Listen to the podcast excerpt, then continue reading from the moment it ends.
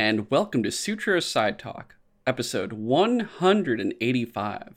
I'm your host, Kamron Shushtar, and with me is. James Sillig. Okay, I find it, you know, not funny, but uh, a bit ago, like a couple episodes ago, I was like, hey guys, you know, we're back. We were gone for like three weeks to a month almost. Meh. We'll, we'll be here for a bit. Like, we're not going to do this again. Like, two episodes later, we're just like, hey guys, we're back again one month later. Uh, though I will say, you know, all for real reasons, of course. Yeah. Um, uh, to sum it up briefly, I'll just say really fast my grandfather passed away, so there was a lot of uh, time of just dealing with all that kind of thing. Uh, and then right afterwards, uh, I had to go to a bachelor party. Yeah, you were telling travel me across the, the country. bachelor party was like the day after the funeral, and I was like, oh my god, that Yeah, so sounds emotionally exhausting. It, w- it was, and I was gone for almost two weeks, uh, just because while I was all the way across the country, and I'm like, if I'm gonna be out here, I might as well like do some other things, see some other people too. So I went to like Florida as well, to Orlando, uh, and whatnot. But yeah, basically it was like a whole month again of just being gone, and because of that, we delayed, or I delayed the episode 184 where we talk about Spy Family and Mob Psycho, which we recorded before all that. So the episode we put out last week that was recorded like a month ago, and I just held on to it because I was just like, if I put it out now, like it was already like I wasn't putting it out right the week it was being recorded. Like I was busy with everything else going on. Uh, so I was just like, ah, do I want to put it out in the middle of everything else? No, I'll just wait till we're about to come back, and the week before we come back, I'll put that episode out. That way, it's not like just one episode in the middle and then nothing again for like another week or two, and then here we are again. But uh, yeah, now we're here again, Yeah, and after all that, uh, it's yeah, it's been like a month pretty much. How are you doing, man? How, how's everything going for you? pretty good. Uh, kind of same as usual at work, so just keeping busy.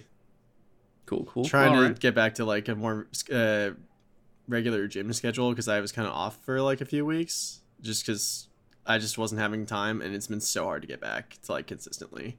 Yeah, my gym membership expired, so I have to actually like make a new routine for myself for home, Right. uh, which will be a lot of cardio and maybe hit workouts and some other stuff. Just because I don't have access to all the weights I normally would to just get bulk up and everything else, so I'm like, all right, just see what I can do with the two 40 pound dumbbells and whatnot. But yeah, uh, this week uh, for 185, we're gonna do the HBO show, The Last of Us. The Last of Us, not The Last of Us. It is The Last of Us. I just want to say that.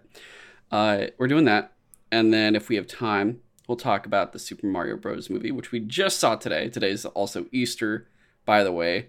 And we totally, I, I, I forgot when you invited me. You're like, hey, we're going to go watch uh, Super Mario Bros. at the theater. yeah, And it's the, the afternoon on Easter. So we I get totally there forgot it was Easter too.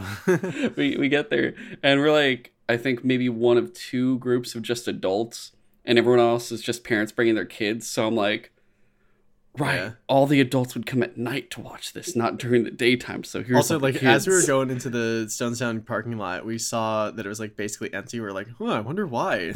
yeah the mall's It's like, closed oh, the mall's closed, right? but it's just the theaters theater aren't open. religious so they're always open Yep. yeah uh, especially you know it's like the whole thing you know you're jewish you go on christmas to eat some chinese food and go watch a movie probably um, It's a funny stereotype, but it's kind of true. it is it's straight it's funny because it's a Because it's one of the few you- places that's actually open on that day. yeah that's yeah it's pretty much the reason why and it's a whole thing where it's a for us i think it's a self-fulfilling stereotype because you go like oh man i want to go out for christmas and i'm jewish. Oh what's, what's the thing? We always go out to get chinese food? You know i could do some chinese food right now and then you go Yeah. and just do chinese food. So it's like a you just make it happen yourself because you heard about it uh, from just like everywhere. But uh, yeah so last of us super mario bros. News wise uh, we'll just get into right now. Uh, we, we have a few things. First you know it's sad but literally around the same time of my own personal loss lance reddick also passed away which was really Yeah, sad That hit Um, me real hard. Like, because I was at work, I literally saw, I was like scrolling through Twitter because I had like a few minutes for a break, and I saw like IGN's post, like Lance Reddick from his birth year to 2023, and I literally was like, no, what? Like, I don't know. It's it's weird. Like, you don't really notice. it's so sudden yeah yeah, I think it's like that's the reason why it hit so hard because it's like he looks like so fit, and you're just like, "Uh, how? Like, what? And, and it, yeah. it was like right after for the, like the next couple weeks we're getting all this Zavala dialogue from you know the character he plays in Yeah. Destiny 2. I just saw John Wick 4 like last week, which she's also in. Uh, Yeah. so you know it's it's weird just being like, oh yeah, hey Lance Reddick's and all this stuff, and all of a sudden, yeah, now he's gone, and it's weird uh, to just kind of have that happen in the middle of him being so present in media at the same Yeah. time. I mean, one of Um, the nicest things, I guess, was like the Destiny community really came together around it, and we're like literally doing vigils around Zavala in the tower because that's the character he he uh, voices, and like people looked at his Destiny profile, and he was literally playing Destiny the night before he died. Like, Yeah, he was a member of the Destiny community, and he loved the community of that game as much as he loved that game itself. And it's just like, it's kind of sad, but it's kind of cool to see that like the video game community can come together and do like a nice thing for once. I guess. Yeah. So that happened, and then, which, you know, it honestly sucks. But Yeah. uh, the other thing being E3 has been canceled, which, dang, okay. Uh, it's it's of like those things E3's that's like, back. No. I didn't expect it, but I kind of did. Yeah, because, you know, they were coming back, and we're like, well, what are they going to do? Because all the big hitters aren't going to be there. And Yeah. then I think they realized that too, and they're just like, it's pretty much every. It's not that they're irrelevant on their own. It's just that all the other companies are making them irrelevant by just pulling out, making which was the whole point of E3 was like it was the platform for all these big hitters to kind of come out and show their thing. But if they're not going to do it there anymore, it doesn't really have the purpose it used to, and you're not going to really like go there to be like, hey, I'm going to go play these games and stuff. Which you know, I feel like that's something you could just do at PAX. So yeah. it kind of you know loses its purpose and Jeff Keighley has been kind of uh I don't want to say dancing on their grave since Them- like it, right when it happened, Jeff Keighley's like, "Hey guys, Summer Game Fest." yeah but he's kind of just like he put out a statement saying that like he told them years ago that they're not evolving in the way that like the industry needs them to and if they don't do anything they're going to be in trouble and they basically just like shut him down and we're just like you don't know what you're talking about and look at what's going on now and they're look, he's got his failing, own freaking. He made his own rival show, and it's doing and- fine and it's do. It's also smart because he's not making it as massive, so there's not as much to lose. And the fact that he cooperates with all these other companies, where he's like, "Hey, can you give me something? I don't need, you know, I don't need you to give me your whole like roster. Just give me the next thing you want to show." So each company gives him something, and now he, he just populated his show, and it's not like a whole week long thing. It's like one main day of showcases, and there might be like more um, focused things throughout the week of like, oh, hey, here's the Unreal Five tech demo. Here's um, uh, what was it like the reveal for like Crash Bandicoot, Tony Hawk. Like Activision was working with it for a bit uh, Oh, too. yeah. Like they were, they were using that. So there's there's something like we went last year to the theater to watch it. It had Call of Duty. It had Callisto Protocol before, you know, when it was really hyped up. That was a cool experience, before we yeah. played it. Uh, and among like I think a bunch of other stuff was there too. So you know there was always there's always something. I think Street Fighter was there. That was like when it was first announced for six. Oh yeah. I just keep Uh, remembering like the how excited he was to show off Elden Ring for like the first time. that was yeah. I think that was at the game. No, that was That was at the Game Awards, I think. yeah. And now you know I think they're doing a physical showcase as well. Uh, where you can actually go to the Summer Game Fest. I don't know if that's this year or Oh next year. yeah. Uh, I think he said he's working on it. the kind of funny guys were talking about it's, it's something called like Summer Play Days, where it's like it's like an add-on to his uh, summer of gaming show, but it's just like literally a place for the press to come and play some of the demos if there's any available. I think he said there would be though, like you know, people could come and see it. Oh, for I- like fans. I think, but I, I'm pretty sure. I feel like he said it's in the works for next year, not this Okay. year. I don't know. I, I don't remember though, so don't take what I say with a grain of salt. Yeah, we'll have to keep an eye on it. Um, I guess final thing for it. Uh, how do you do you care that E3's gone? like a little bit because I, I got the nostalgia of when i was a kid and getting so excited for june because like one it was like basically the end of school and two e3 always felt like it's weird to call it like gaming christmas because you're not actually getting these games but it's like you get to see the games you might be able to buy eventually and it's just like it's a bunch of surprises and it was really fun and really really cool and i looked forward to it every year. But now like all these companies can just do that at any time like especially like nintendo. Every time they announce a nintendo uh, direct it's like a cool little experience. It's like a little mini e3 so uh, we don't really need a singular e3 anymore because people kind of just companies can just make their own event whenever they want now like ubisoft is the ubisoft forward and you know, EA has EA Play, and Microsoft can do its own thing whenever, and Sony can do the showcases. So I have nostalgia for it, so I'm gonna miss it a little bit, but I don't think I'm gonna miss it that much. I guess. Okay, I'm gonna miss it surely for the fact that it kept everything in the span of a week, yeah. and it wasn't like overflow. It, it was like a crazy week, but then that was it. Whereas now, you know, we talked about it before, but now every mom and pop, like every Tom, Dick, and Harry is coming out going, well, now we have a show. And I'm like, do we have to watch it though? And then you watch it and you go, I wasted my time. like I didn't need to do this. So even like uh, the future games show, and it's just like, what even is this? yeah, some are some are fine, some aren't, but it's just in a in a weird time of just, hey, here's like literally like now instead of one big week of thing, it's like mul- a couple multiple weeks, two or three weeks, I guess, of just like here's like a dozen showcases and they're insane to cover and it's not worth it for a lot of them. No offense to the games in them, but you know, oversaturation is oversaturation. And uh it I think for us, we, you know, we've done trial and error for it where we're kind of refining how we're attro- approaching all these different shows and making it so we don't have to talk about it as much as we would normally would because we've done so many like mini episodes to massive episodes of multiple like episodes in a row of it where it was like I think last year it was like two or three episodes just dedicated to showcases. Uh, whereas this time, you know, we're gonna refine more and more and more of just do we even need to watch this showcase? Is this important? Is this something we're gonna have games we're even gonna want to play? Because a lot of the times we say we will and then we never do anyway. Because it's like you know we're already busy with all these other games and life and everything else. So what's the point to it? Um, but yeah, I think E3 at least in that sense was really fun. Plus, you expected the the big like you expected the th- big three exclusive publishers plus like Ubisoft and EA yeah. And Bethesda before it was bought to show up there and you know give everything they got.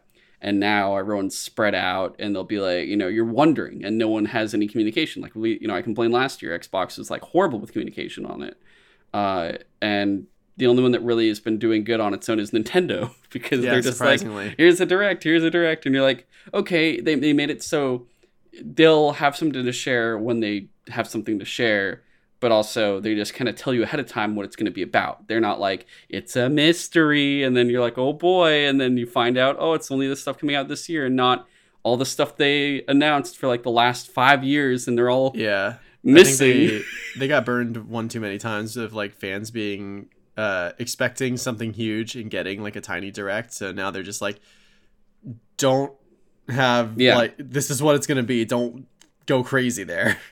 And then you have Sony uh, just never saying anything, and you're like, is there gonna be a showcase at all like this year? And you're just like. Maybe, maybe, maybe yeah. you get something. I mean, we're gonna get something for Spider-Man 2, so they have to. Uh, and then like Ubisoft. Yeah, just, Venom already said it. Ubisoft will be like, "Here's five That's Assassin's so Creed games," and then you're like, "Why? just tell us about five Assassin's Creed games." That was a really weird showcase. Whenever yeah. that was, where they were like, "Yeah, there's like a, a bunch of Assassin's Creeds happening over the next like ten years." It's like, no, it's too it's too much. so you know now everyone's just all over the place like the Wild West, and some are just like they don't say anything at all when something's gonna happen, or some will have something but then not say what's gonna be in it. So then you basically destroy your own expectations because they failed to tell you. And then you have Nintendo, and then everyone else just doing their thing. Um, but Summer Game Fest too. But we'll see what happens. Sad for E3 to be gone, but yeah. you know, life the the industry evolves and changes. And then uh, finally, uh, Star Wars Celebration was this week. Uh, really fast. You know, the I guess the main things here were the Indiana Jones and Ahsoka trailers came out, and Indiana Jones looks really good. I'm pumped for that. The Indiana Jones trailer was shown at Star Wars Celebration. A second one, yeah, they had a oh, second oh, trailer. Weird. Okay. Uh, I, th- I saw the trailer though. Oh, okay. Yeah. it was at start. Yeah, because it's Lucasfilm. It's like Lucasfilm Celebration. They do like Oh, I guess like last year. sense. Last year they had like Willow stuff there too. Um, but I just I had- love the idea of like they they're bringing back Nazis that are trying to find like a time traveling device to fix like the how the World War II ended. Yeah. Good old. You can always count on. I, I'm just. It's funny that they brought back Nazis and they're like, oh, it's Mads Yeah. Mikkelsen. Like that's it, gonna be. God, it felt so weird and like I mean is I kind of warmed up to the Crystal Skull eventually, but it, it it was weird that it was like it's Russians now. oh, and it made Kingdom sense the for the time, Crystal though. Skull. yeah. Mm, I see what you mean. No, I definitely get that. Uh, I think too, like, uh, what was it? The movie. So yeah, you had those two. That trailer. You had Ahsoka's trailer, which was really cool. It's basically like live action Rebels, more or That- less. Honestly, that's probably the thing I'm most looking forward to because the way Rebels ended was so like they set up such a cool storyline and just like the show got canceled or whatever. So I would I really want to see them like progress that story and yeah, seeing like live action Hera, live action Chopper, and yeah, just Ahsoka. I am so excited for. Mm, okay. I love how people are freaking out about the one dude with the orange lightsaber because it's like no, there's only ever been one person with one of those.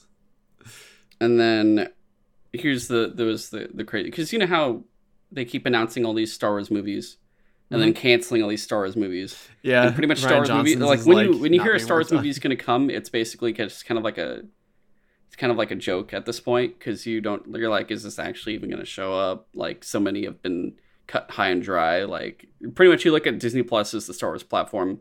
Movies is a a pipe dream at this point. And they announced three more after canceling some others, but uh, we're just going to talk about the ones that were announced. One being uh, a kind of like the crossover movie, I guess, from Filoni and I think Favreau, and it's basically gonna like be between Force Awakens and Return of the Jedi, like before Force Awakens, after Return of the Jedi. It's the Mandal- It's gonna be like it sounds like a crossover of like Mandalorian, but Book of Boba Fett, Ahsoka, New Republic stuff, and it'll probably have like all those characters in it and have something crazy go on. I'm what I'm thinking is it's probably gonna be like the finale to all this stuff happening. Like, you know, at a certain point all these things have to end.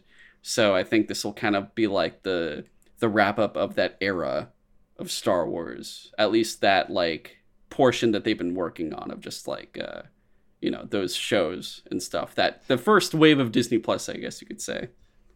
I don't know why it makes me weird. It makes me feel weird that Star Wars might be getting like phases like Marvel. I know. I mean, it's not, but I, I wouldn't look at it that way because it's just, you know, it's a wrap up of just that kind of stuff. And I think, I mean, first phase of just like, it's this time in the galaxy, whereas now, you know, they're thinking of like, Right? They, they started the High like- Republic and Yeah. in like the books and comics, and now they're entering media and games and like film and games and whatnot. Uh, and looking at like the sequel trilogy era too. Uh, so God, there's that. love an old Republic show. This one's interesting. Uh, James Mangold, who's the current director of Dial of Destiny, the Indiana Jones movie, Mhm. uh, is going to make a movie that's more or less the Old Republic, uh, or prequel to Old Republic, if anything. Oh, uh, interesting. It's oh, going to right, be the, the focused the Dawn of the, Jedi, Yeah, Yeah, Dawn of the so- Jedi. which I'm thinking like, does that is that going to have um, the three characters from Clone Wars, like the Avatar of so. the light side, the dark side? That was and- like one of the coolest storylines in that entire show. Oh yeah. So I'm I'm thinking like, yo, you could totally do that. So that's gonna be very interesting. And then finally, uh it was the third one. Uh there was one more. I'm looking for it really fast. Uh Daisy Ridley returns to the stage and surprises fans along Oh, with yeah. director Sharmeen Obayed Obaid Shinoy. Sorry if I butchered that name. Uh and it's going to be a uh, movie that happens 15 years after Rise of the Skywalker, and Huh. Rey is returning in this movie as a Jedi Master as she builds a new Jedi Order. And I'm assuming maybe they'll have like a young Grogu, uh, an older Grogu in there too. Be like, oh, you know, you need uh, people to teach or Oh, whatever. that'd be interesting. So none of these films have release dates, and that one I already don't really. I'm not looking forward to. Yeah, I'm it's like, really weird. Two of I those just- sound cool. I was not expecting to see Rey back ever again. I don't know why. I mean, it's uh, she. You know, it wasn't her that the one that severed ties. I think was John Boyega. Oh, you know, yeah, they yeah. screwed over his character. They screwed over him and his character. Oh, absolutely. I And- mean, he was like the most wasted character in that entire trilogy. Yeah, so it's just a whole. The sequel portion of Star Wars is such a. I just don't. It's the um. It's like Chernobyl. You just don't cross into that area. It's irradiated. It's full of like uh, insane online discourse, which I will say in the beginning. I didn't. I didn't really add to it, but I was always just like, yeah, the fucking, you know, eight and nine sucked, obviously, and yeah. everyone's like, no, no, I like this one. Just like, okay, yeah, everyone's gonna have opinions on this shit. Um, It's but- funny that like I I kind of liked eight when I first saw it, but it's like the more I looked into it and the more I watched it, I was like, you know, none of this really makes any sense actually. I, every time I watched it, like I just got like I, I got a bigger frown each time I watched it, and I'm like, oh, this Yeah. is I've never had an don't like experience like, that in a movie before. Like I've had the experience of a movie where like you watch it again and you you get more out of it. yeah, I've never had an experience of a movie where it's like the literally the more I watch it, the worse it gets. yeah. But all right, uh, that's pretty much what happened with that. Um, but there's other stuff at Celebration, but you guys can look that up on your own, check it out. Uh, we just wanted to talk about that stuff because it was like the only really big announcements for the most part.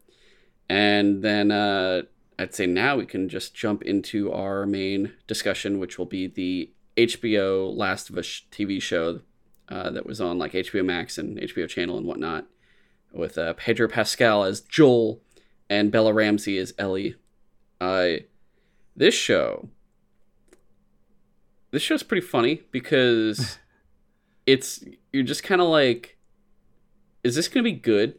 And it comes out and you watch each episode and you're just kind of like,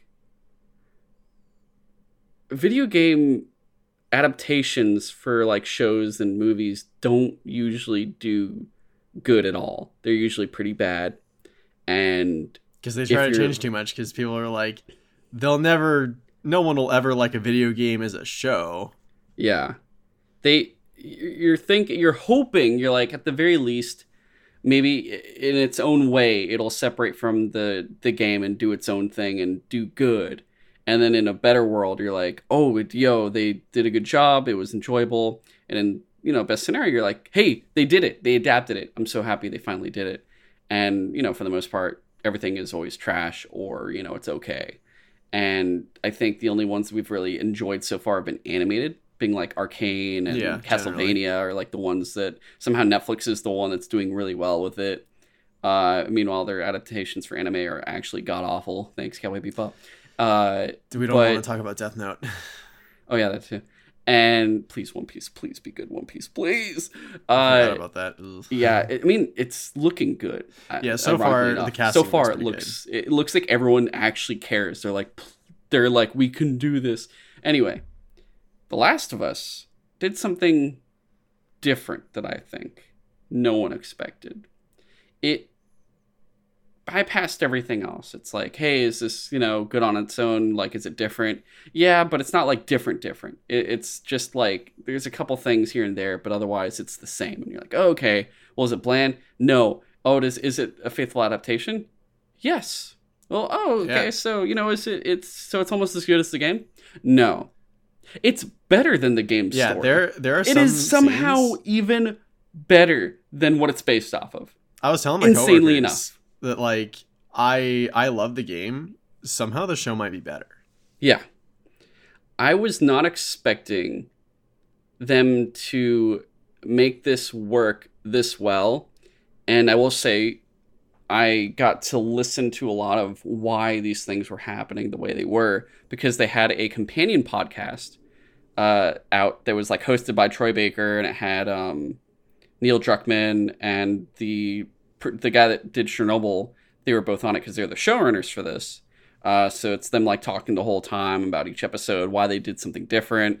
And it was so interesting to find like, hey, so why did you guys change this? Well, you know, in the game, there's all this gameplay and, you know, there's a lot more enemies and all this other stuff, but it's not as realistic when you do that in a show and it's not going to work to the audience that way. So we changed it in this way. And it's like, that makes perfect sense actually. And because of that, because it's a full narrative driven I mean, the game is very narrative driven too, but the gameplay is still there and very good. Mhm. Uh, the show somehow just integrates it to a point where everything flows so neatly and all the changes they make are changes for the better. And it's even more enjoyable for the sheer fact that this is the same guy that made the game. And he goes Yeah. hey this didn't work for this and i'm working with you on it. And it's kind of something i feel like we've always wanted because normally a lot of the creators the original creators for anything never have a hand in the adaptation that's being created like made for everything else. Like uh, exhibit a world war z. Mark brooks uh, max brooks son of uh, mel brooks made a crazy zombie novel that's like really cool and like interview style. And then brad pitt's like hey can i get the rights to this? And then just co- it, the only thing similar to the book is the name of the title. Otherwise it is a completely different thing. There's nothing the same in it. And it's actually i, I hated it. I thought it was an awful movie. But uh which people disagree with but this they they did everything right and they did everything better and i couldn't believe it Even like the changes that they did make, like um, they they basically replaced the spores that the uh, cordyceps makes. yeah Like, because in the game, uh, with tentacles more or less Yeah, it, like and somehow, so in the game there would be sections where you would be you'd have to put a gas mask on because th- there'd be spores around, and if you breathe them in, you get infected. And it makes sense that in a realistic setting, if if this pathogen was not only just like carried up from like zombie bites, but also it's like literally airborne, we would be pretty much fucked. So they replaced it with something that's not quite as believable, but possibly cooler, and also still based in reality. Because like they they also talk want ab- the actors faces shown That's They they are like they're like could we get around this somehow but like uh, the uh, so they have the like one it's creepy that the uh infected have these like fungal like m- mycelium things coming out of their mouths similar like, to the strain yeah it's actually, super creepy if you watched the strain. and, and just like super gross but also like they talk about how fungus can communicate over long distances with like chemical signals and shit like that. And so the the cordyceps like stuff that's like spreads along the walls and like the ground and stuff like that that's not just for show like that actually is how the like zombies communicate over long distances so they show that like yeah that's how hordes can know that there's a survivor like somewhere and just like swarm them and why it's so hard to avoid like these clicker swarms because they literally can like know where you are long before you know where they are and I Yeah. thought that- it's like it's maybe less believable but it's like really cool like a cool idea and like some, they, they actually say enough. like neil druckmann was like when they came up with the whole thing of the vines causing like horde attacks uh, it's just like oh my god i wish i had this for Yeah. the game and from what it sounds like because it's almost all but confirmed they're, they're going to do the last of us part Yeah. 3 uh, that there is a chance then what if this gets integrated into the last That'd of us be so part 3 it's like an evolution of the cordyceps which would be yeah very very interesting But then I Uh, also like that there was like hints to the game or nods to like gameplay elements, like when the two clickers first show up in the show. And it, first off, it's like really cool that they had such a hard time killing just two of them because it really made them. And those are feel like- prosthetics. That that's practical effects. Too. Yeah, that was and, dope like, as hell. one they they looked really good they sounded right and they i love that they make them feel like an actual legitimate threat and like why joel and um uh tess were like terrified of running into these things and um oh i forget what i was uh th- there was like a reason i was like going into that but uh, i'll i'll let you go Okay. Um. Yeah. Oh right, sorry. The the there's like one moment where Joel steps on like broken glass and it alerts the clicker, and I was like, that's that's just like in the game. You you gotta avoid the glass like in the game. Yeah. Uh, at first, I was like, "Did they throw a brick?" I couldn't remember because you know Ellie's like, "Hey, asshole!" and like Yeah. throws it at the dude when they're in like Pittsburgh. Dude, I laughed so hard when she actually brought out the uh, the book of jokes, and I was like, oh, they're doing it. They're doing their yeah, stupid she jokes. brought the puns, and I was like, "Awesome, thank you. Bring in the puns, baby." Uh, I guess the way I want to tackle this first is, you know, there were what was it nine episodes, Yeah. and each episode is a part of the journey that you have in the game, and some are more I, well, yeah, yeah, no, they are, and some of them are longer than others. Some are like in terms of the game, like some parts are very brief compared to others that definitely stretch out more.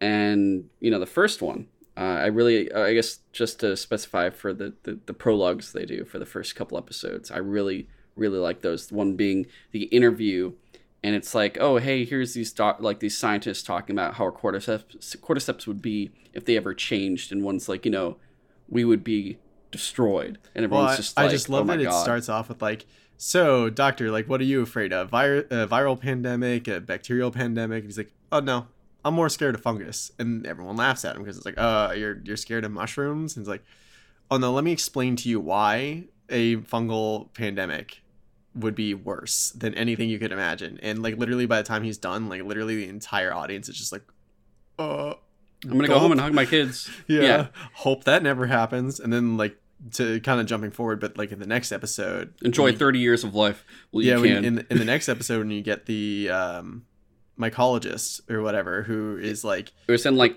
Sri Lanka. It was it was somewhere in the Pacific Islands. yeah like where the infection basically like started and they they bring her in to be to show her like what's going on and they're like how do we stop this and she's like bomb the city like that is literally the only thing you can do to try to stop this from getting out is just flatten the city with fire i'm gonna go the home crazy and hug thing my is the the interesting thing about that too was like she does a whole like autopsy and looks at everything and she's horrified. And this, this is like a big general talking to her and he's trying to get a scientific mind to really like hey so what's what do we like how do we overcome this? And you know being the military the military's thing is like you know we'll probably just destroy everything. And they're getting the scientists to find the alternatives. And you see the sheer fear on his face when the voice of reason the science behind like you know when you're Yeah. looking for science to not have you do like the blunt order of just destruction. And she says yeah bomb it all bomb us all kill us. You need yeah, to don't let us. anyone leave the city. Uh, including them in like- that room. she's like do you know who infected her? They're like no. Well are there anyone else from this like flower factory that she was from? Like missing and like yeah there's like six people that are missing and that's when she's like it's out there like It's over. you can't if you Yeah. can't find these people and if they're already infecting other people we're fucked And so, you know, he you see the fear on his face when she says that cuz he's just like we didn't want this to happen. So, that just these prologues that add into it are amazing on their own. It actually reminds me of The Walking Dead a bit in the very first season. And that was a show that was like kind of doing things differently at first. And it was really it was really good. And then it turned into shit. Because they were having they had their they had an identity an identity crisis of are we adapting? Are we not adapting? And they did but they kept changing shit. And it wasn't good changes. And it was just like if you're gonna do it just adapt it like manga goes to anime because it's just the same thing. It's just you're now making them move on their own uh, instead of like changing the plot lines and whatnot. But uh for this they're just like yeah here's uh here's these cool stories. And then you get into the episodes and the first episode I thought was very amazing for the sheer fact that the average audience member, like the audience viewer, the, the person that's hasn't played these games, a lot of people haven't played the game and are watching this and they're like, hey, everyone's saying to watch this show. It's really big. It's like taking the world by storm. oh i really like the sarah character. I hope i get to see more of her. They don't expect like hey is this girl the main character? This young girl and her father is pedro pascal you know is joel. And you're like oh cool. Dead and you're like that was literally one of the most 20, 30 heartbreaking minutes in. things Yeah. in the game. Like that shocked me so hard when I played the game for the first time, and somehow it hurt just as much in the show, if not more, because like we the most of that episode was just following Sarah, and, you're building up for sarah and, And you get wor- to see that she like how she went to go fix like Joel's watch, and she did steal money from his drawer to fix it for him and stuff like that. All things that were mentioned in the game, but you don't get to see because it just it's like, more fleshed out yeah they Yeah. flesh everything out and you're just like holy yeah this is why this works better than the game's story because they're not hindered by gameplay. Not to say that you know gameplay is bad for a game. Obviously, it's a game. That's the point of a game is the gameplay, not the story. The story comes second. I still prefer story in a game, and usually I need Mm-hmm. Both yeah. for a game to be good. But uh, this one's just like, yeah, it's only story. So here you go. Here's every single like background of what happened that day, and you you get to the moment you know she dies, and for us, we knew it was gonna happen. You know, we were ready for it, but also it was still just like, damn, they Yeah. did it. Like, I can't believe it. Like th- they they made it so this entire show you're going through it and you know exactly what's going to happen and it happens each time and my only regret was not watching it with someone who hasn't Yeah. seen it or played the game before and i you know i feel like it's something where you can still do because you know some there there's going to be a lot of people out there that still haven't watched or played it so you can still get that satisfaction of just like how are they going to react to this? And you know even though we knew everything was going to happen which kind of shows you know uh, when you're watching something or you read something and now you're watching it it doesn't make it trash or it, it doesn't make it bad because you've already, you already know what's going to happen instead of being taken by shock value which you know can be argued good or bad in terms of what if it uh what would you call it if it contributes to the quality of something Yeah. uh, instead, you're focused on everything else the the facets of the characters, the way they did everything, and that really is what grades every like it. That's what grades everything. You're not getting shock factor. You're not getting nostalgia. You're just getting straight story and character development and just good filmmaking for a show yeah. and it's in in an era of I guess like so many streaming shows kind of clouding everything up. It felt really nice to have something, especially a video game adaptation, do so well. And I'm not saying you know uh, there was arguments of being like, "Hey, it's the first really good one." And everyone's like, "What do you mean? Arcane's right there." And like, Yeah, people were fi- saying like, "Oh, the video game curse is broken." It's like, I mean, there's been good video game stuff, just maybe But- not live action. yeah, just not live action. It's all been animated, and this is the first time we're finally getting live action done well. And you know, Uncharted actually did good. It Yeah. just wasn't great. It wasn't great, And it was- it was fun. yeah and it's it's also skippable Yeah. is the other issue so this one on the other hand you're like yo you have to watch this Dude, I was- you, you gotta watch this show you want to tell people every go see episode. this After every episode, I was upset because I had to wait a whole week to watch the next episode. yeah and it, it's funny because you you know of course there's like the little like hey next week on last of us just like a lot of the other shows always do that. But this one you kind of they give you that little snippet and with that little snippet you already knew the entire point of the next episode. You're like i know exactly what's going to happen how it's going to start and how it's going to end. Each time. Like that was not uh difficult to be honest like you know uh they show um we're going to st louis instead of pittsburgh they just changed the city Yeah, that go, was interesting. The- okay so we're gonna get shift Sam. around like some of the places that you go to and like when, but it's like still generally the same story beats. So Yeah. it still felt the same. but you get like the brothers again you get everyone else and you're expecting that and everything and i guess the only thing for me was like oh we're gonna get everything in that one episode no it's gonna be broken up into two parts because one is them kind of getting into the city and everything else It was the other is- interesting that they fleshed out the Sam and Henry thing like way more than almost anything else, except for like Bill and and Frank. Exactly. So the the show can get away with, you know, to make it longer, they can expand on more characters that you wouldn't normally have gotten to expand on in the game and just kind of include all of it there. They even did like the DLC was a whole portion. That was a Mhm. whole episode was the DLC. And uh, that was also different too, just uh, to say the least, because they're not like going bit. through them all with like, uh, at least not in there gathering medicine, like having looters there and throwing like Oh, stuff yeah. over there to get uh, clickers to run over and attack them and everything. Uh, there's like a they, they she goes in for those that don't know in the game uh, when Ellie's like looking for medicine when Joel's pretty much uh, am- like uh, out of commission, she goes into a mall and that's what spawns the flashbacks of her and Riley in a mall when they first get infected. It's a completely different mall, but going into one again is like, oh, I like you know, I lost someone before this, Yeah. and I don't want to lose Joel. Like, but I a lot of her. the flashback stuff were similar, like the going to the Halloween store and putting on Mhm. masks and dancing and stuff like that. yeah. Uh, the only difference, like I said, being that she is in like a current mall. Yeah, uh, and then reminiscing. But uh, you know, episode one, I thought they did a great job of just kind of, hey, here's his daughter. This is what happens.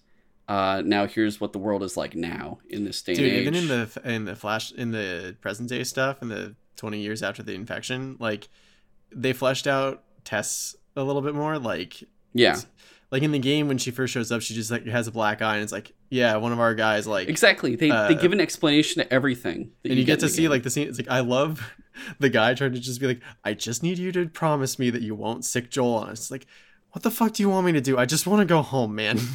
I love how she's captured, but she's in charge more or less. hmm and then like you know everything that happens happens but uh you've got that. You've got the ending which you know reveals that ellie's infected and immune. Dude, even the guy that like Joel beat the shit out of, like they kind of fleshed him out a little for a second.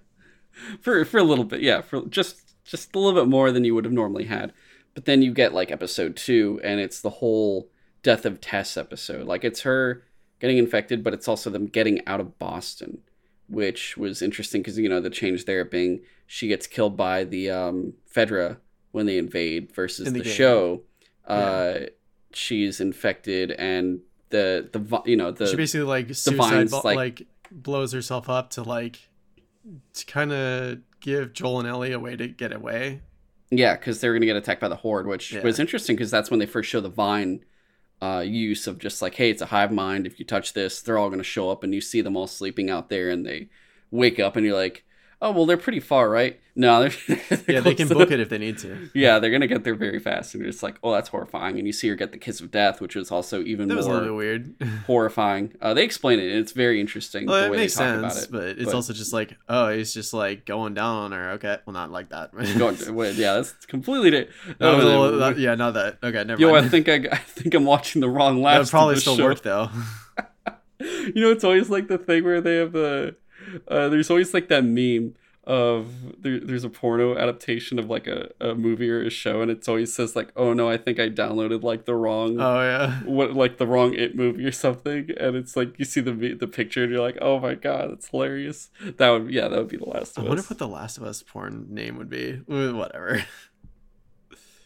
i'm not thinking about that i was gonna get into it and i'm not going to right now Uh, Uh, God, uh, you know, then episode three was th- this is where it changes a lot because in the game they get to Bill and Frank's.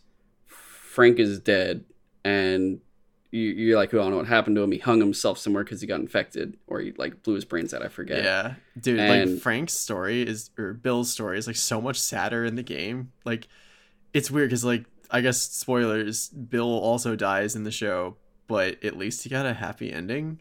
In the bit. game, he's just alone. He, he's Yeah. like angry and alone, and and dude, like he, the he letter doesn't that die. Bill, the letter that Frank leaves him is just like, I fucking hated you, and I'm glad I'm dead. so I don't have to deal with you anymore. Where's the show and the show? John Offerman. Dude, I was Ron Swan. It's just I Ron, was it's just Ron crying. Swanson again in, Dude, in I The was- Last of Us. I was absolutely ugly crying by the end of that episode because it's like, you know, you know, if your loved one was dying, uh, or not even just dying, but just like slowly falling apart because of like a disease that you literally could not cure, even if you had the medicine for it, like, or even if the medicine existed, you couldn't get it. Like, Yeah. so it's just like how how do you possibly ask your loved one to stick around when they are just like i'm literally suffering daily like i cannot do this anymore like so you get it like you get that he's like i need to do this for him but it's it still hurts so much and then like the whole thing at the end where he's just like yeah i put the pills uh, the pills in the, in the whole wine so we're both dying And Yeah. frank's just like well i don't approve but i get it I love that because he says like you know my life has been fulfilled. Like you you made me. yeah, it's like you you were my me." purpose what am i gonna Yeah. do without you and very it's just sweet. like yeah, it's very incredibly sweet. And the I think it was an interesting episode just because you get that full story of just, and then they, you know, it, when you really cut, it's like, so what's useful in this? We get there, oh, they're dead. All right, get the car, let's leave. Yeah, they still get the car and go, but it's. oh my god! Uh, I, I just... dude, I love how Bella Ramsey read the thing at the end, or the letter that they left uh, left for Joel. It's like to to any it's like to whoever finds my stuff, but probably Joel, because you're the yeah. only one who knows my codes. And then like he ends and he's like, but like I, I always hated you, ha ha ha ha ha ha. she reads it so weird. it's uh, so good, dude. I was so worried that Bella Ramsey wouldn't be like a good Ellie because she doesn't like quite look like her. Ellie. Dude, she was fucking perfect. Yeah, I think the only thing that I found weird in terms of what she said was just buddy boy when it's uh, James mm. and. Uh, um, holy crap! Why did I just forget his name? It's like the most important name. Uh, I'll get we'll get back to it, but um, you you definitely get like that whole feeling of it's not filler, but it's just a good story. Mm-hmm. It's a it's a well done story that potentially for Emmys, I'm guaranteeing this is gonna episode three is gonna be nominated for uh one like one best episode of a drama or something like that. Uh, yeah. You'll definitely see that up there. I, I honestly think probably two episodes will be nominated. I don't know which would be the other one because I would say some of them in the second half are so good that it's hard to say like which one it, it could possibly be. Yeah, dude. But, like the the second part of the two parter with uh, Sam and Henry Sam and Henry was like just what the ending unbelievable. Yeah. I feel like that one or the uh Montana episode, or I mean not the Wyoming episode, yeah. and then the final episode. Those three, and then episode three. I don't know which ones. It will be one of those three. They have to like basically condense Dude, like, we'll, we'll get to it, but like the cinematography for Joel, like going through the hospital, just like mowing down all the fireflies was like insane. Yeah. Um. But otherwise, you know, hands down, an, an amazing episode so standalone yeah. and just even though it good... doesn't like progress the main plot of the show, it shows like, you the, the world it yeah. gives you more of the world and mm-hmm. it really does a good job of world building easily um episode four was the start i believe of was that was it episode four yeah episode four was the yeah, start was of uh, where, uh, st louis yeah that was where like uh joel and ellie like crashed get there and they're just like kind of trying to find like a safe place and that's when like sam and henry like get the drop on them. Yeah. Episode four is very interesting for the fact that they keep in some of the good stuff of like ellie has one of bill's play yeah that was funny. The playman. I don't know Playboy. what to call it. Yeah but it's like no, playboy no. Playgirl.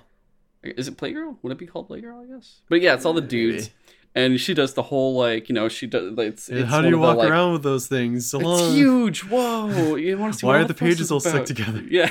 And exactly they that was the great thing about this show is they took exact full lines like full conversational lines not just like a single one liner but like yeah. full on conversations between joel and ellie in the game put it into the show and it melded so well and you're kind of waiting for them to say the line a little bit but it's like you know watching pedro and Bella do it, and you're just like, I think wow. That, that might have also been the episode where Ellie starts doing her jokes, and like I loved that the end of that episode was yeah because they were in the car. She had time to yeah, spare. like her telling. I, I love that. It's like well, why don't you like live with uh, your brother Tommy? It's like it's a long story. It's longer than 29 hours? Because I think that's what we got. I forget. She's like, I'm not even tired. It just does like yeah. a quick like frame change, and it's just like her yeah. down and out in the car. It was but, so like, good. I just loved at the end of that episode when she tells like one last. uh It was like a diarrhea joke or something to Joel, and it's like, yeah, it runs in your genes or whatever and it makes him laugh because it's so bad. And it's just like, yo, that's probably the first time he's actually legitimately laughed in like 20 years. You're starting Sarah to died. see, yeah, because the whole thing about them is like, you know, he's not trying to get attached. He was a father. And you're piece by piece watching that father reconstruct itself. Like that was uh, the best part of the game for me was seeing that like from in the beginning Joel like did not care for Ellie and he was literally just like you're just a job for me and I need you to not complicate that job. And by yeah. the end of the game, he's like, I will literally kill anyone who comes between you, you and me because I care for you that much. Yeah, I'll literally let the world burn for us. Yeah, uh, to just so so you can breathe. Um, which you know we'll get to that soon enough. But uh, you know, episode five is yeah, Sam and Henry. You get their backstory, which is very interesting. It's all about everything's about survival, and you know, episode three kind of shows you there's more to survival. Uh, hence, like you know, Frank is like, you know, I don't want to just survive. I want to live, and he that's why he invites people over. He has gardens and takes care of things, and you know, for Sam and Henry, the whole thing is like they're betray is uh, Henry betraying. Uh, I guess like the people there that were being he was taken down by Fedra. Fedra um, not sympathizer, but like informant. Spy. Yeah, informant, and he does yeah. it because he needs the medication for so when Sam. The, yeah, so which makes absolute sense. Yeah, it's like well, shit. You just survived to survival, man. And like it's what you got to do. And so, like when the rebels of that city rose up and actually overtook Fedra, they were like, okay, we're rounding up all the informants who made our lives miserable because they were literally telling Fedra how to like keep us down. And yeah. they just like are basically rounding them up and killing them all. And Sam and Henry or Henry was one of them. And the whole thing of it too is like, you know, you don't really get this in the game. The game it's just, hey, there's people here and they're just murdering anyone that comes into yeah, the town. they didn't even bother with like who the bad guys of that town were. It's just like, oh, they're just bad guys. They're yeah. they're just not your friends. They're Don't let them kill you. They're highway robbers, more or less, that are just gonna yeah. basically do horrible things to you. And in this, it's just like, yeah, we rebelled against Fedra. And the whole thing I think there there's collectibles in the game that tell you that they also fought against Fedra and they killed Fedra. And this yeah. is those people, and it's like only the worst survived. And in this one, it's different because they do have like a still a community aspect. They still care about each other um, they're tight knit, but they're still, when given the power, they're not that different from Fedra because yeah, they just start murdering everybody. There's no trial. There's nothing. Yeah. Dude, and... that scene where they're just like walking through the streets and they're just like beating the shit out of Fedra people like for fun. Yeah, because they're just like, ha, you you did this, this is what us, you get. Yeah, like, for so long. Now you get a taste of it, and it's like you, you don't want to be better than them. Like yeah, wanna... there's no sense of like justification. Yeah, it's like if you're gonna kill them, you could just give them a quick, easy death. Like, but you're enjoying torturing them. Yeah. So that's kind of. I mean, you you get that they aren't going to be good, especially for the fact that they do the same thing. They still attack Joel and Ellie on the road, try to kill them, and then like try to barter and be like, you know, please let me live. I can yeah. help you. I'm a person. Dude, the scene where eh. Joel has to like kill the kid who just Ellie stabbed him in the back and he just like is poisoned. Not poisoned, he's paralyzed. Yeah. And he's like begging for his life. No, she shot him. She shot him in like the spine. And it's like she didn't kill him. It wasn't mortal wound. And he's like begging for his life. And Joel has to just like end him. like yeah, within Joel, earshot like, of you, Ellie. You watch Ellie just like horrified hearing this stuff. Because she's just like, oh my God, I can't believe what have I done? Like, yeah and the, you know the first time she killed was Riley, and then that was more in self defense than anything. This yeah, was everything also self defense, but but it's different because it's not a infected though. Yeah, it's a real person. Yeah, so it's it's still different for her, and and dude, you know later on when Joel is like.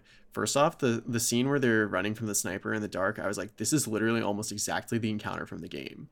Oh, the old guy. I fucking loved, and the, yeah, then you get to the the sniper, and it's an old guy, and Joel's just like, just put the gun down and leave for 20 minutes and let us go and he he can see that the old guy's like thinking about it and he's just like begging with him like please don't and then it just like cuts to outside the house and you hear one more gunshot and like clearly Joel had to take him out and it's just like yeah even after all this time Joel is like begging people like not to make him do these horrible things and he's just he does it because he's a survivor I think he's also de he's humanizing again True. because of Ellie. He yeah. wasn't like that before. I think like, you know, the whole thing when he sees um Tess hurt, he's like, I'm gonna go kill everyone. Like I don't care. It's no issue for me. Whereas now, yeah, he's growing a conscience again. Yeah. And he's feeling feelings again. Um and you know having Sam and Henry there too, and they don't they don't abandon like in the game. You know, the game he leaves him and he's like, "All right, see you bye," and he's like, "You son of a bitch." Yeah. Um, this time, you know, they stick together a lot more, and they also changed Sam. Like, not like too. They they changed how he is. Like in the game, he's. I thought it was like, interesting that yeah, he was deaf in this one. Yeah, he's deaf. He's got the little very. I've never seen that before. The the little writing strip where It's Yeah. just one paper. You lift it, and it's like um. It's like carbon paper, but like I was gonna say like an reusable. etch and sketch. You know, you, Oh, just yeah. shake it, but it's like that. When you take it, it erases, and then yeah, you keep writing it. So the cool thing about it, I guess, that there's no ink, so you don't have to worry about like Yeah, running out or anything. Yeah, but it, you could tell it has so much wear, and you're just like, oh my god. But the at least with Bill and Frank, you feel that completion where it's like, you know, it sucks, but they lived a life, they're old. Sam and Henry, it's just so sad because it's like Sam's just a little kid. He's younger than Ellie, and he's afraid because he knows he's infected. And having Ellie trying to help him, but then it doesn't work out. Yeah. And just like in the game, Henry has to shoot him. And that was an interesting other kills himself. Because in the game, you don't know that Henry or that Sam is infected until it happens. Yeah, But in the show, like Ellie knows, and she's like, "Well, maybe this will do something." And just, I love the shot of like the. I I don't know if they did this on purpose, but like the reason why. Well, no, I think I think you know Sam's infected because he like shows it in a cutscene, but Ellie doesn't see it. Uh, well, I think it was in the in the cutscene. Like she sees him stand. She like wakes up in the morning and he's just like standing in the corner, and then she doesn't notice that he's like all twitchy until she like puts her hand on him and stuff. Oh, okay, that's what it was. Right. But I love that in the show, like because he's deaf, he doesn't hear her. Like Yeah. Guess tossing and turning and uh, when she's like asleep or whatever. So he doesn't like activate. I guess until she puts her hand on him because she's literally she sees him sitting on the edge of the bed and she's just like for a second like maybe it worked. He seems fine. Is he okay? And then she's like, oh hey Sam, and he's like immediately lunges at her and then from the, the rest it's like the same as the game and it's just like it's interesting that it's like even though they changed it where you knew it was going to happen for a second you're like what if they give you that red wedding feeling because they even trick you during the red wedding in Game of Thrones, where there's a second where you see Walder Frey and you're just like, oh my god, they're not actually gonna like. Is there a there, there there's like a, a brief moment where you're like, wait, are they actually not gonna do it? And then they go, no, fucking psych. Oh god, Rob. yeah and then like it's just so sad that like seeing henry kill his brother that like even though he knows he's infected and he was he had to do it he's just like oh my god what have i done like i literally Yeah. just killed the only thing that ever even mattered to me in this life and he just immediately kills himself and joel yeah, Joel screaming out to like try to stop him, it, but he can't because he can't quite get there fast enough is so heartbreaking. Yeah, I It's just thought they did that scene perfectly. yeah, it was really well done. And then you know you you move forward. You know Ellie's still screwed up by all that, and you have episode six where they go to That was so sad when like Wyoming. they wrote they put uh, had a couple graves for both of them, and she just wrote on uh, Sam's like board thing, "I'm sorry," and just leaves it there. It's like, oh my god. so sad. But like yeah, onward. You know they they go to Wyoming and. You get the full on like, oh, here's how it is here, and it's just like it looks very similar to how it looks in the game, which is really awesome. Honestly, it looked closer to how it looks in uh, the Last of Us Last Part of Us Two. Part Two. where it's Yep. like almost a town at this point because in the, in the first game you basically just go to the dam and it's like yeah we got we got power we're working on it Oh no, people are attacking the day. Yeah. so yeah, so there's a lot more attacks where it's like in this, you're like, I don't know if there's that many people that'll constantly attack when these two are going around. But uh yeah, you get the whole like the, the dog sniff thing, which is different, um, which was also very tense because you actually weren't sh- since that wasn't in the game. Yeah, I was "It's so I was so cover it." scared You know she'll be they- fine, but like yeah, you're just like, oh my god, what's gonna happen here? But you get Tommy, which is um Diego Luna. Uh, yeah not, yeah, Diego Luna. gabriel Luna? And like Gabriel Luna, yeah, he's in Terminator um, Genisys. Uh, yeah there's also the the good ghost rider in the mcu I still have to, yeah. Um, do I want to watch? I don't know. Um, i don't know it's hard to and then you have, I forget the actress's name that plays her. Um, Yeah. plays like his wife because I, i, know her ex- from uh, true blood Yeah, it's Tara from Mhm. True Blood. Um, but she does such a good job of talking to like that. They really expand on that and have her talk about that she was a lawyer. And because this is why it's so different than St. Louis. St. Louis is like you know it's lawless. They don't believe in the law anymore. They're I- just like I it's everything is about revenge there. Whereas or go for it. Yeah. So I love that they're explaining how their community works, and that it's literally a commune, like a communist type thing. Ah, it's so good. And- oh my god, I was like, yeah, this is probably and- better than real life. And like I forget who, like I think it was Joel was like, "So you're communists?" And uh Tommy's just like, "Well, not, not that kind of communist." It's like, and then his wife is like, "No, we're literally communists. It's a commune." Uh, But it's so she's a lawyer, and Yeah. because of that, she makes sure that law is re like is everything is done that way, so it it recreates society. But with it being a commune, there's no insane political bullshit or anything else. There's a council of people. Yeah, everyone is just working for their own personal benefit, which is the benefit of everyone. Yes. they're all trying to survive. Exactly. So there's no the there's no sense of greed as much or anything else like that. And ironically enough, in this post-apocalypse, this is like the perfect society Mhm. uh, that you kind of wish we have now. Yeah, uh, and instead we have potholes and bullshit and shitty politics. It's you know you guys you, you guys probably know if you know America, you know it's a fucking shit show. But um, you know Rutina Wesley, that's the actress's name, and she plays uh, she plays Maria. That's what it was. Mhm. Um, but I got so excited because I'm like I you know I not True Blood may not have ended good. But I enjoyed the show for a long time, and I enjoyed Tara, so I was kind of happy. I haven't. I feel like I haven't seen her in anything in a long time. Maybe I think she's just been Yeah. in stuff I never watched, so I was just excited to see her again. I was like, oh shit.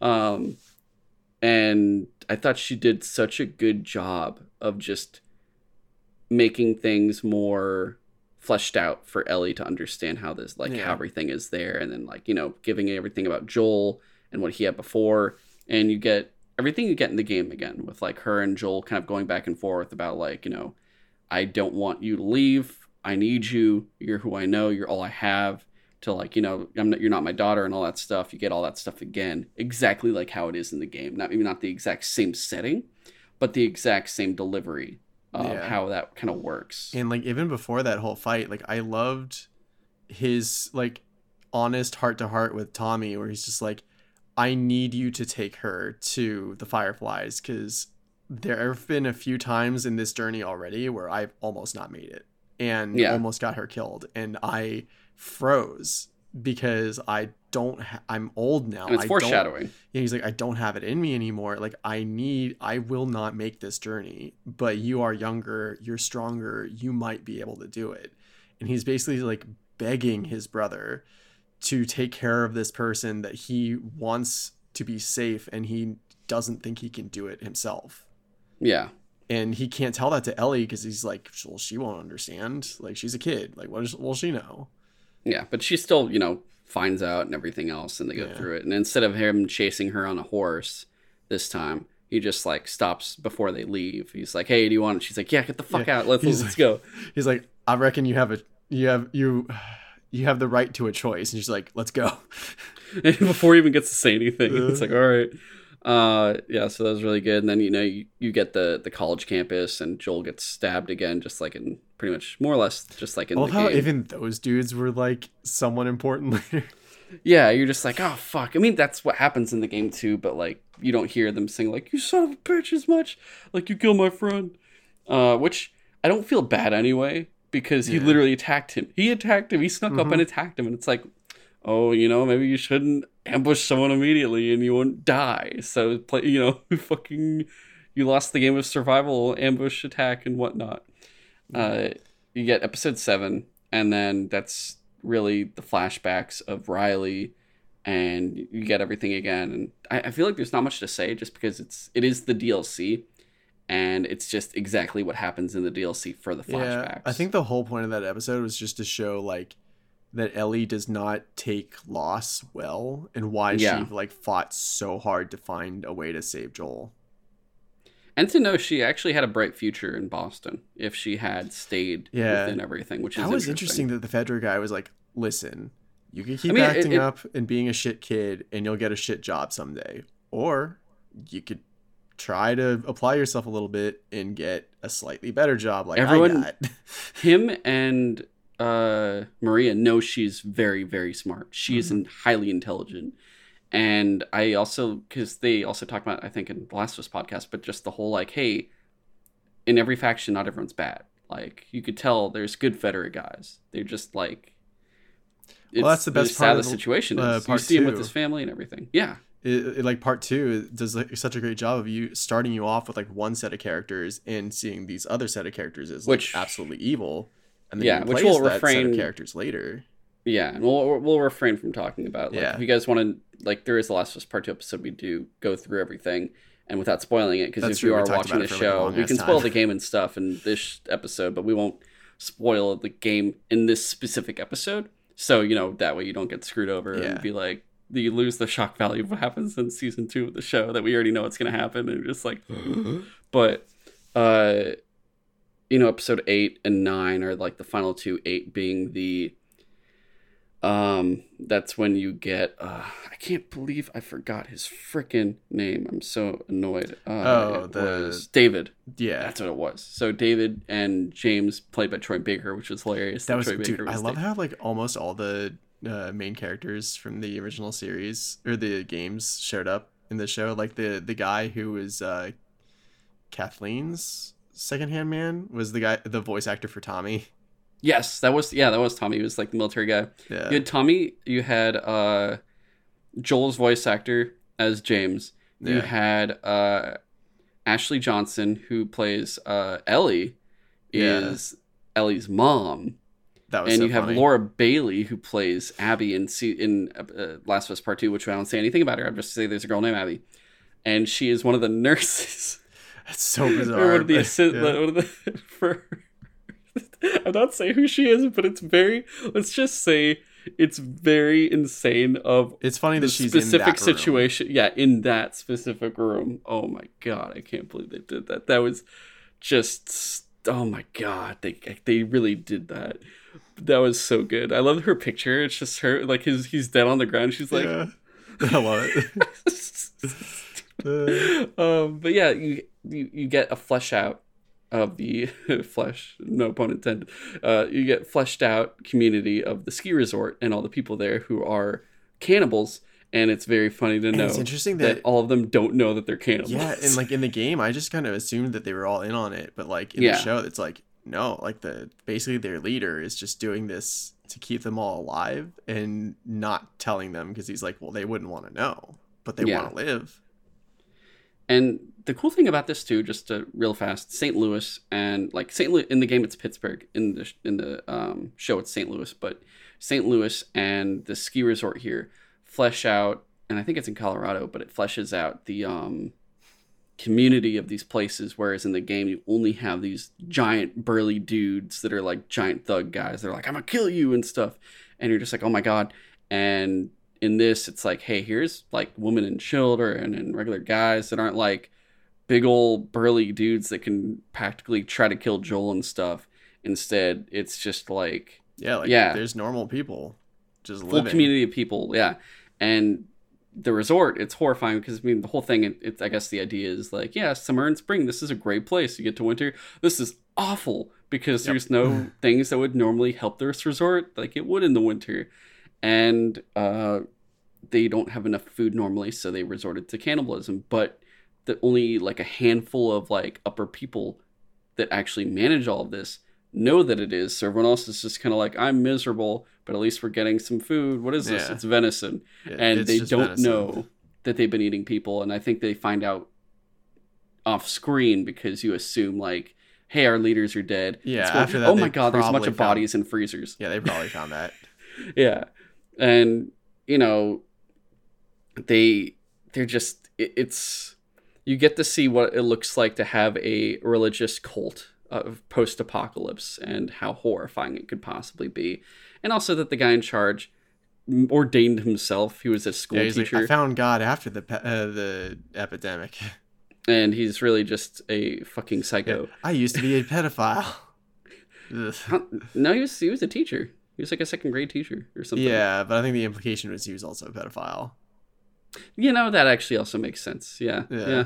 No, that that makes perfect sense. He I mean, especially since he basically was like gonna rape Ellie, and he was just like, "I like it." when you legitimately like like, hands. Oh god, that was uh, the the, the dude, he deserved killing the, the machete to the face over and over. But that was dude, that was so. They somehow brutal. made him more uncomfortable in the show yeah. than in the game, which was horrifying.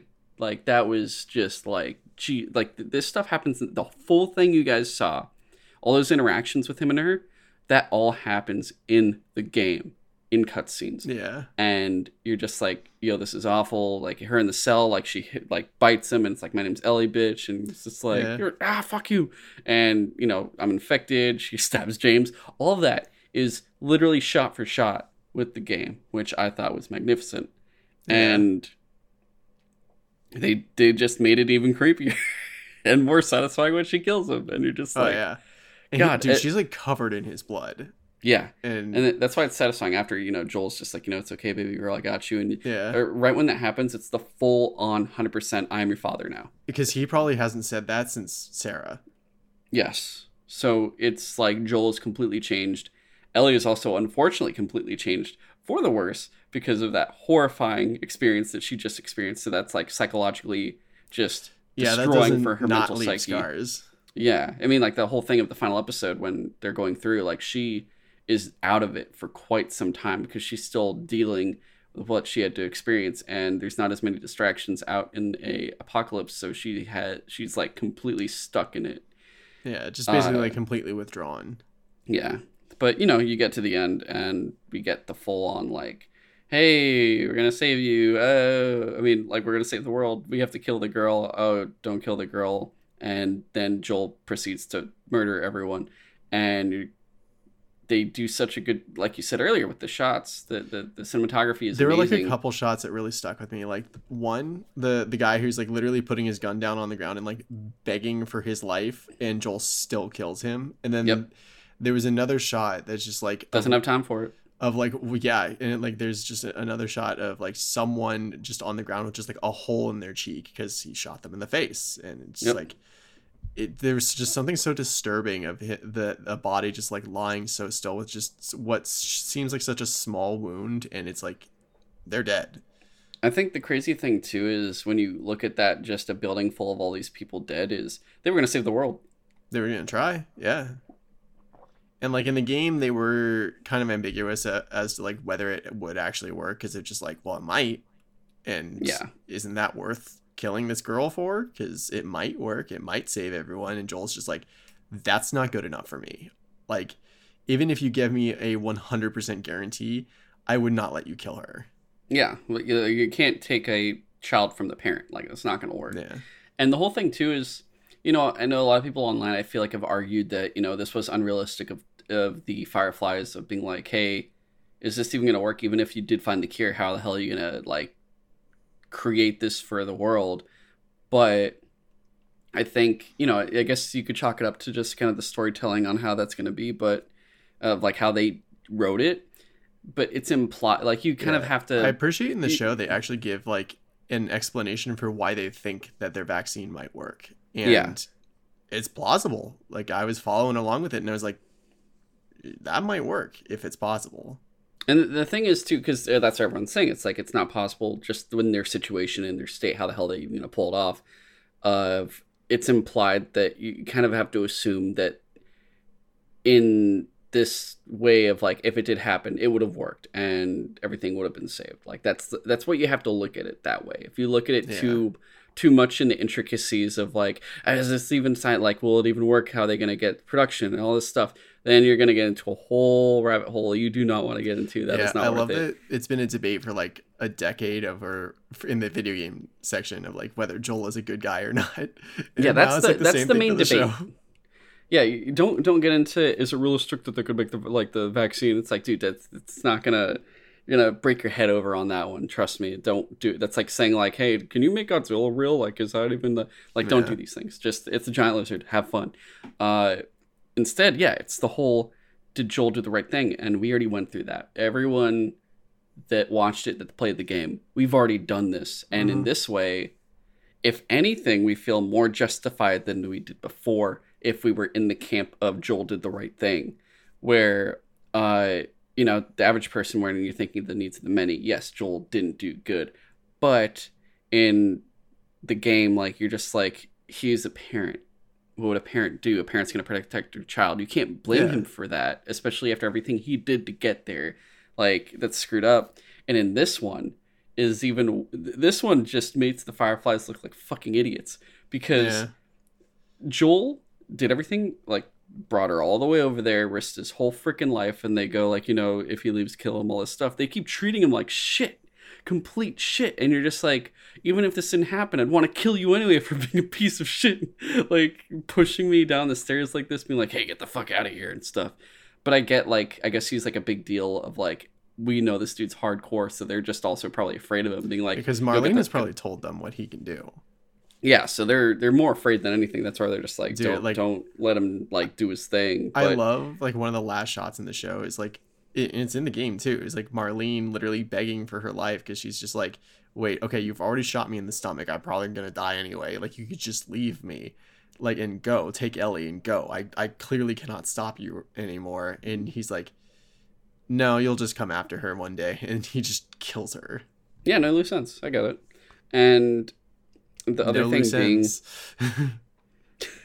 the other thing being that they could have avoided all this with just the sheer thing of, hey, Ellie, would you like to give your life to save the world? Ellie goes, yes, and Joel goes, yeah. okay, fine, because she said yes. You're not gonna argue. You're not gonna like pull her away and then kill everyone in front of her. She's not gonna let you do that. Because like in So- both the game and the show, they basically like Ellie is knocked out. Because in the game, she basically almost drowns, and then Yeah. they both get found by the fireflies. This one, she gets like flashbanged. Yeah, and it's like they, I guess, keep her unconscious, and they're just like gonna go along with the surgery before they even give her the option to be like, here, here's the full story. It's your choice. Yeah, And they didn't. They were just like, well, what if she says no? We can't let her say no. So we're just going to keep her drugged until we kill her. and it does not go well, obviously Mhm. enough. And I, for that, for little, besides the fact of you know, parent protects the child. For the sheer fact of lack of communication with the patient, you know, the person that's that is going to be the savior of humanity potentially, you don't do that. You give them the opportunity to say, "Yes, I'll save the world." Like, let me do this thing. Especially when she says it can't all be for nothing. She would have, ch- and Marlene is right. Like, she would have chosen to give her life, but she didn't get to choose, and that is a big no-no. And that's why the Fireflies were fools and then got fucking destroyed by Joel. Um, I Dude, think even like the last shot of the show is the like exactly the last shot of the game where Ellie and Joel are like uh, on their way back to uh, Tommy's town, and she's just like, "Wait, I need you to tell me that everything you told me in the car on the way back here was true. I need you to tell me that the Fireflies were not able to make a cure. That like everything was true." yeah, And he says, like, yeah, it's all true. And she just, you can kind of see that she doesn't quite believe it, but she just says, okay. And she just goes along with it for now. yeah. Yeah. I think um I think this was just really well done in the fact that, you know, the season 2 they say that it's going to happen for sure. They already greenlit season 2. I think they might have also even said that they might split the second game into two seasons, which I could absolutely see them doing. Oh, that would make sense. Uh, just the nav. I'm not, sorry. to, like, I'm trying so hard not to say it, but uh, I think like I think they said they're not going to film for a little bit, which I think they should hold off if they can. And I know everyone wants like the next season, but for the fact that um, I'll just say that Ellie needs time to grow. Yeah, that's all I'll little say. bit. a little bit. Uh, so we need a little bit of an older Ellie um, for season two. Uh, is the only main thing. So as long as they can get that done, and then I'm very curious who they'll cast for season two characters that we'll be getting. Uh, that'll be Yeah. interesting for sure. Uh, otherwise, yeah, I mean that's the thing. There's no. Usually when we talk about a show, we'll speculate of like, hey, what's gonna happen next season. But But for this, it's for- like all spoilers. for for this we already know exactly what's going to happen Yeah. and we can't say it so there's nothing else to talk about for this you're just kind of one like thing we can maybe Yep. say, I do love that we got one second of Dina in Tommy's town. Yeah, you get one second of Dina. Who is Dina? We're not telling you. Uh, But just, she's just uh, like staring at Ellie from a distance. Ellie's like, "What? What do you want?" I love it. just we'll just say that that, that could be uh, an important character later on, but we won't say what her Yeah. role is in any way possible. Uh, yeah, and I, looking at the time, I do not think we have time for Super Mario Brothers. Yeah, I think we're at a good stopping point stop. here. Uh, that has been our discussion on The Last of Us. Overall, I think it was a phenomenal show. Like it is, um, it is Yeah. amazingly good. Like I expected Uh, it to be good. I did not expect it to be this good. Yes. If you haven't seen it and just listened to all this, watch it anyway. Because, like I said, once you erase the shock value of something, you pay attention to everything else that's really well done for filmmaking. And this has so much good stuff in it. So definitely just check out the Like show. one of the few complaints people had was like, "There's not enough zombies in this zombie show." It's like, well, that's not really the point of The Last of Us. That and it's fun. It's a double edged. I mean, it's it's kind of like a uh a rock and a hard place because everyone always is saying like we're tired of zombie stuff. Like we're, we're exhausted no more zombie stuff. And then they go where's the zombies? And it's like the fuck do you want? Even though i do get the fact that like cordyceps is a complete it's such a cool they made it different enough that it doesn't feel the same as a zombie. That's what i really like about it. But Yeah. uh, they did say season two will have a lot more infected, um, which I can Hmm. kind of think of the certain areas that they might have that, but I won't say anything on to what that is or a certain infected we might be getting in a certain Dude, part. the episode, you know what I'm talking about? Did the episode What, with the what a certain infected we might get? oh, oh, yeah, dude. In season two, that'd be mhm. fucking crazy. But like, Mhm. dude, the scene with the bloater in this season, like, I love how it can't throw spore bombs, but it could just like rip people in half. It just, dude, it grabbed him and just. Dude, by the like, way, oh okay. I didn't lo- even kill him. I, I love the fact that in you know in the game it's a bitch to kill a bloater, but you kill a bloater. In the show, it's they basically just like can't kill the bloater, run away. Yeah, dude, I love how Tommy, or the guy, the voice actor for Tommy, uh, the basically uh, Kathleen's like right hand dude, uh, who basically was just like, "I'll I'll buy you some time." The way he died is literally how the bloater kills you in the game if he catches you is he just like grabs your head and just like rips I didn't even think about off. that. That's yeah. Yeah. Oh my god, that's that's so good. like i that's one of the things i loved about this show is there's so many like little tiny like references to gameplay elements that they like kind of throw in there because like like you said for a show they don't really need to cover most of the gameplay because that's the point of playing the game but in the show it's going to be mostly story based but it's cool that they could still find ways to be like here's a little bit of the game in there though Yeah, God, it's so freaking good. Uh, but that has been our discussion on The Last of Us from HBO, and it was a good time. Oh, yeah. And uh, next week, I'm not sure what we're doing yet. Uh, it's gonna be one of two things. Uh, we are going to have an episode, a two-part episode. So probably two recordings that aren't even gonna be on the same day. They're gonna be two different weeks, uh, just because we're gonna probably have different people on them. But we're gonna have a two-part episode for Destiny 2 Lightfall. We're gonna talk about Lightfall as well as Season of the Seraph and Season of the Season of Defiance is the current one. Uh, part one will I can tell you right now. Part one will be on Season of the Seraph plus the campaign for uh, Lightfall, uh, story, gameplay, everything, uh, plus like the new destination we have, and if we have time, maybe Strand. Part two will be like all the exotic stuff that goes on in it, um, the raid and some other stuff, as well as uh, Season of Defiance. So, oh, and like more of the UI stuff, like the UI changes, um, weapon loadout. I mean, like you now have character loadouts and everything else. So uh, there'll be a lot of discussion. I guess think of like part one will have more of the story, and then part two will have a lot more of the um, just uh, what would you, would you call it? State of life, uh, or is it quality of life changes? Uh, I guess you would say. yeah Uh, but uh, we'll have multiple guests. I don't want to say. We, so far, I have one guest for part one. I'm working on the others, but most likely we'll have two guests for each episode. Maybe w- like one at the least, but two at the most. One to two uh, for each episode. They might not all be the same. We might have someone that's there for both. I'm not too sure yet. So far, we have one. We have someone for part one specifically. Uh, but uh, it's gonna be fun guests. Usually, I try to get my friends that I've gone to school with, other people I know that are like into this stuff in. But right now, I'm reaching out to more prominent people that are much more successful than us in this kind of thing that I'm trying to get, and we have one so far of that. But it'll be fun. I'm hoping, you know, it's it's a good discussion. It's a great time. Uh, I was at first even thinking like, well, you need a part three, depending on how many people and like how into it we get. I really don't know. There could be a chance of that, but I doubt it. We'll see. If that if that happens, it'll just be a long part two episode where we record and then I split in half later on or something like that. But uh, Yeah, that could work. that'll either be next week or the week after. If it's not next week, uh, we will do an episode on the Super Mario Brothers movie, along with a maybe Creed three, because uh, we just saw Super Mario Bros. today. We were actually going to do it this episode, which I said earlier, but you know, time we don't want to overshoot Don't things. want like so a two-hour episode again. yeah.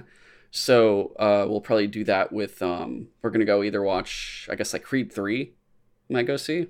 Um, so we might throw that in. Uh, otherwise, uh, I will see an update like other movies we were t- gonna talk about. Cocaine Bear, just not gonna do it for now. If it's even worth talking about when it comes out on like Netflix or whatever, we'll see. But I think we've kind of missed the window for that, and I've heard Yeah. like I don't think it might not even be worth doing an episode on anyway. Uh, Ant Man uh, and Wasp Quantumania. We're just gonna wait for it to be on Disney Plus. We're not gonna see it in theaters, and we're just gonna put that together with Guardians of the Galaxy Volume Three. So that'll be a double feature episode uh, when that happens. Otherwise, uh, movies that we're looking forward to that we're gonna probably talk about as they come out. Um, Evil Dead Rise. Uh, there's that new um, anime. I think it's Suzume. Uh, The Crunchyroll one. yeah, so we have Suzume, we have Evil Dead Rise. Uh, there's some other stuff coming out soon too, uh, but we'll probably talk about those. I might talk about Scream 6. I might go see that when I get a chance. I might do like Scream 5 and 6 because I haven't watched either of those yet. Uh, and then uh, that's like movies and stuff. Shows we'll have Mandalorian soon enough, Bad Batch, and uh, God, I gotta watch the second season of Bad Batch. Ugh. oh, I mean it's done now. You can just binge it. it's Yeah. all, it's all finished. At least Um, there's that. maybe South Park. Um, and I don't think I'll talk about. I talked about Shadow and Bone before. We'll see if I want to talk about that again. Uh, Trigun Scan- Stampede, I think, and then I don't know if we'll want to talk about History of the World Part Two. I haven't watched that either yet, but there's all that. Uh, we'll do Cut of Steel episodes. We have two coming up soon enough. I don't know if we'll have guests for them or not, but it'll be Black Adam and then Shazam: Fury of the Gods. Well, those two episodes coming up. Uh, and then Hogwarts Legacy is probably the next game after Destiny 2 Lightfall that we'll talk about. James, did you buy that yet? I don't know if you bought that. Which one? Hogwarts Legacy? No, I still haven't gotten that. Okay. well- I've been uh, playing through Dead Space Remastered or remake, and dude, that game is fucking good. Oh, no, I, I bet. I, I'm going to play that after Hogwarts, but I want to get those two done before Jedi Fallen Order. Jedi Survivor come out. So, God, that's coming Yeah. out soon. That comes out at the end of the month, I think.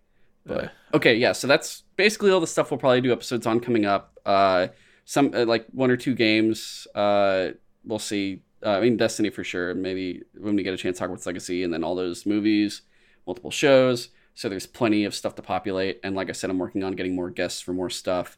Uh, Destiny 2 Lightfall will be like the first of that, and then from there we'll see for Cut of Steel and those other stuff. Maybe not the movies specifically, but more like uh, maybe the games and the TV shows, more sp- uh, like Star Wars stuff and everything else I can possibly get guests on. But we'll see how it all goes. Uh, but that's everything. Hope you all enjoyed, and we'll catch you next time. So long. thanks for listening. Oh wait. Oh my God. Sorry guys. I almost forgot. uh, if you like the show, uh, subscribe on uh, Twitter, Instagram, and uh, TikTok at Sutro Side Talk, all one word. And you can email us at sutrosidetalk at gmail.com and send us feedback, comments, any questions you want us to read on the show. And if you can, subscribe on whatever platform, uh, whatever platform you are listening to or uh, watching on. So YouTube, Apple Podcasts, Spotify, whatever. If it is Apple Podcasts, please give us five stars. And if it is Spotify, please rate us. And if it's YouTube, give us a like on the episodes besides subscribing. Uh, and now that is it. Catch you all later. So long. See you next time.